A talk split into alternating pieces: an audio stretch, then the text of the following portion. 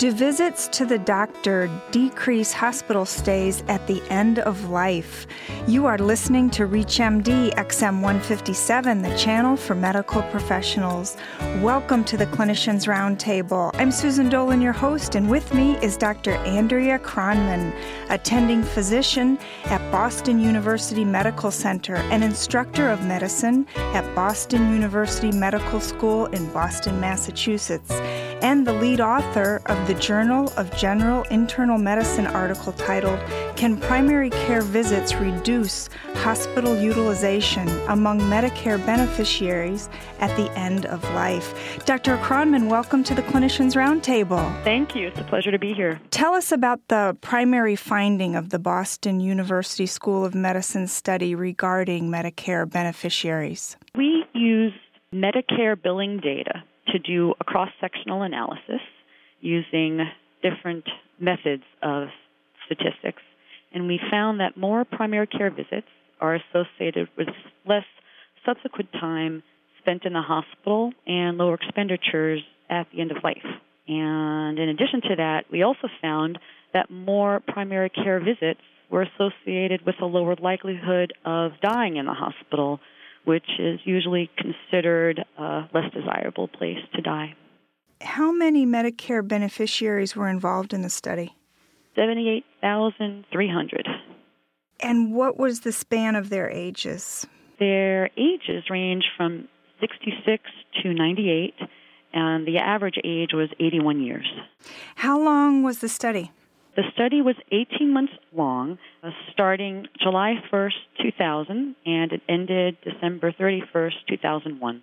Are there any follow up studies planned? Yes, actually, there are. We're trying to get some additional data from CMS for additional Medicare data. And what will you focus in on with those studies? Well, something that we've already studied, actually, with the current data that we have, is that we were looking at gender differences at the end of life.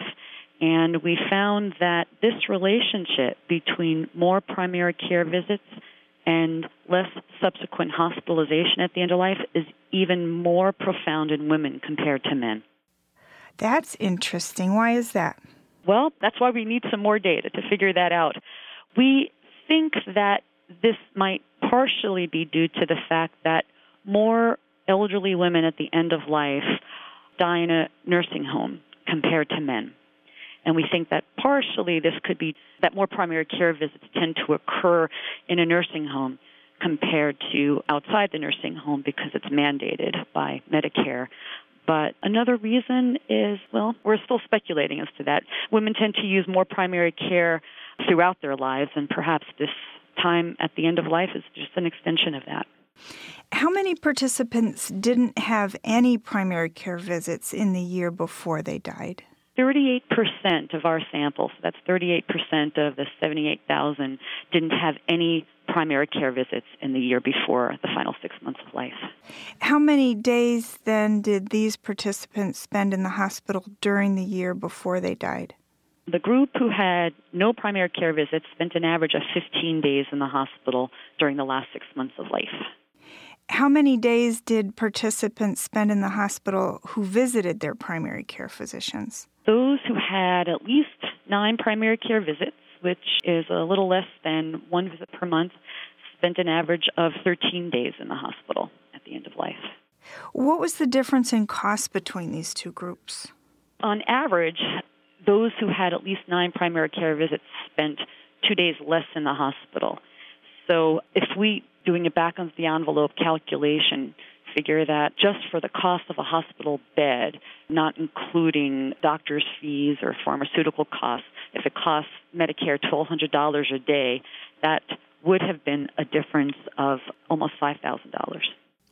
How many Medicare dollars would be saved by decreasing just one hospital day for each Medicare beneficiary at the end of life? These are conservative back of the envelope estimations because we didn't do a detailed cost analysis, which would have incorporated medications and DRGs and other systems of Medicare reimbursement.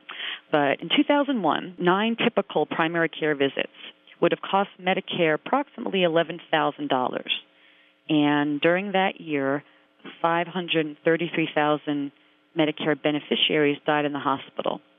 So decreasing just one day in the hospital for each of these beneficiaries at the end of life could have saved Medicare millions of dollars. That's a lot. How much do you estimate that current end of life treatments cost Medicare? Medicare expenditures, I believe, is in the billions, and I don't know the most recent exact number for that. But Medicare spends approximately 26% of its budget on care at the end of life. If you're just joining us, you're listening to the Clinicians Roundtable on ReachMD XM 157, the channel for medical professionals. I'm Susan Dolan, your host, and with me is Dr. Andrea Kronman, attending physician at Boston University Medical Center, discussing how visits to primary care physicians decrease hospital stays at the end of life. Dr. Kronman, describe the problems that you believe have arisen in our current system? There are a lot of factors at work here that contribute to our current system. One is that in the current Medicare reimbursement system, intensive technological procedures, treatments, are reimbursed at a higher rate than office visits. And this creates a financial incentive for hospitals or providers to do more procedures. In fact, recently you might have heard in the news that Congress cut Medicare reimbursements to physicians by 10%. And this is something that is likely to affect primary care physicians more than specialists who do procedures because primary care physicians are more dependent on um, office related income. So fewer medical students are going into primary care specialties because of some of these financial incentives. And therefore, we have a decreasing labor force of primary care physicians and geriatricians at a time when the baby boomers are getting older and requiring more health services. And also, fewer people are entering the workforce to support Medicare. So, some policy folks and economists have estimated that the Medicare system will collapse in the next 30 years because the combination of these different forces are just unsustainable. And the current Medicare reimbursement system are making some of these problems worse. So it sounds like you're saying it doesn't pay to see patients in the office. Well, it's something that is becoming increasingly difficult. And this, of course, is going to create barriers and disparities to those elderly folks who rely on Medicare because an unintended consequence of Congress decreasing payments to physicians by 10% is that fewer and fewer physicians will accept Medicare as insurance. It would be helpful if there were some policy changes that would improve the current Medicare reimbursement system. Tell us more about the difference that primary care physicians can make. What is happening at these visits that causes the elderly not to have to visit the hospital as often?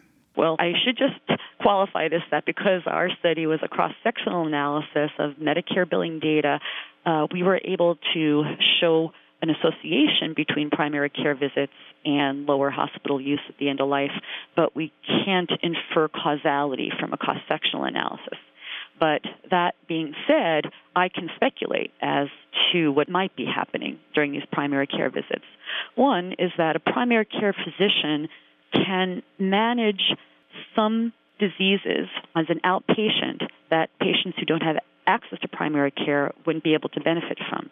For example, patients who have congestive heart failure or diabetes, that can frequently be managed as an outpatient, therefore avoiding a hospital stay. And we actually showed that in our study for those patients who had congestive heart failure, that they were less likely to be admitted to the hospital if they had more primary care visits.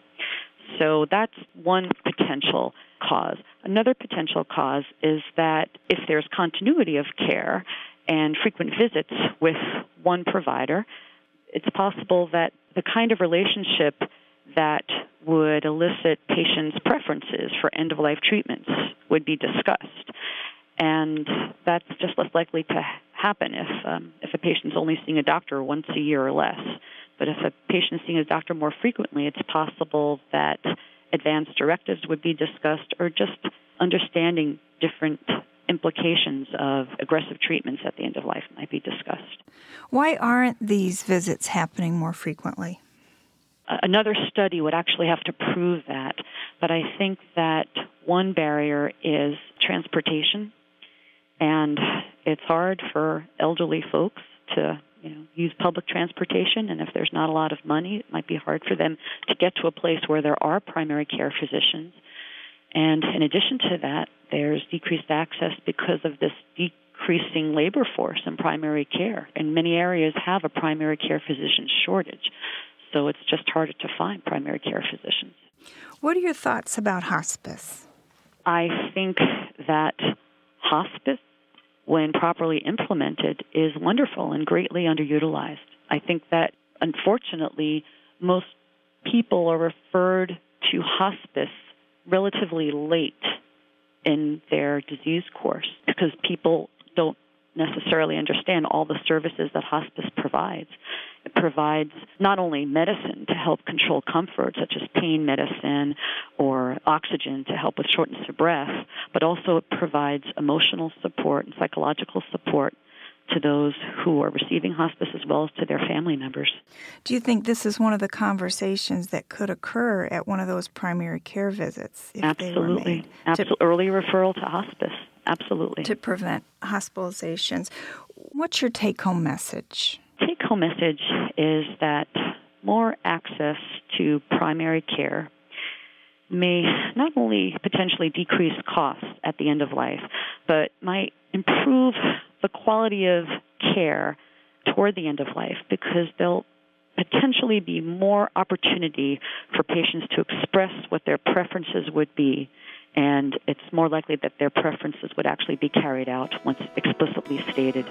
Dr. Kronman, thank you so much for joining us to discuss how visits to primary care physicians decrease hospital stays at the end of life. Thank you. I'm Susan Dolan. You've been listening to the Clinicians Roundtable on ReachMD XM 157, the channel for medical professionals. Please visit our website at reachmd.com, which features our entire library of on demand podcasts, or call us toll free with your comments and suggestions at 888 MD XM 157. Thank you for listening. This is Dr. Richard Lipton, professor of neurology at the Albert Einstein College of Medicine in New York. You are listening to ReachMD XM 157, the channel for medical professionals.